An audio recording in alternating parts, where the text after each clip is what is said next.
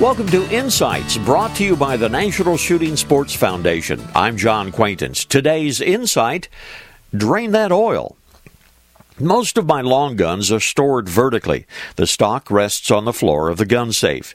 Now, Many gun owners believe storing long arms horizontally is the ticket, and their reasoning is that gun oils and solvent residue can soak down into the buttstock when guns rest in vertical positions. Well, the fact is they are correct. I, however, have no choice and have to store my guns vertically, so I solve the potential problem by storing newly cleaned and oiled guns muzzled down for several days after they've been cleaned.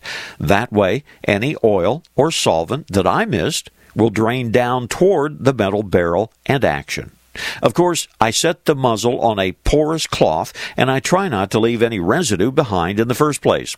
Try this, especially for newly cleaned guns. Then look for the telltale signs of stains on the cloths.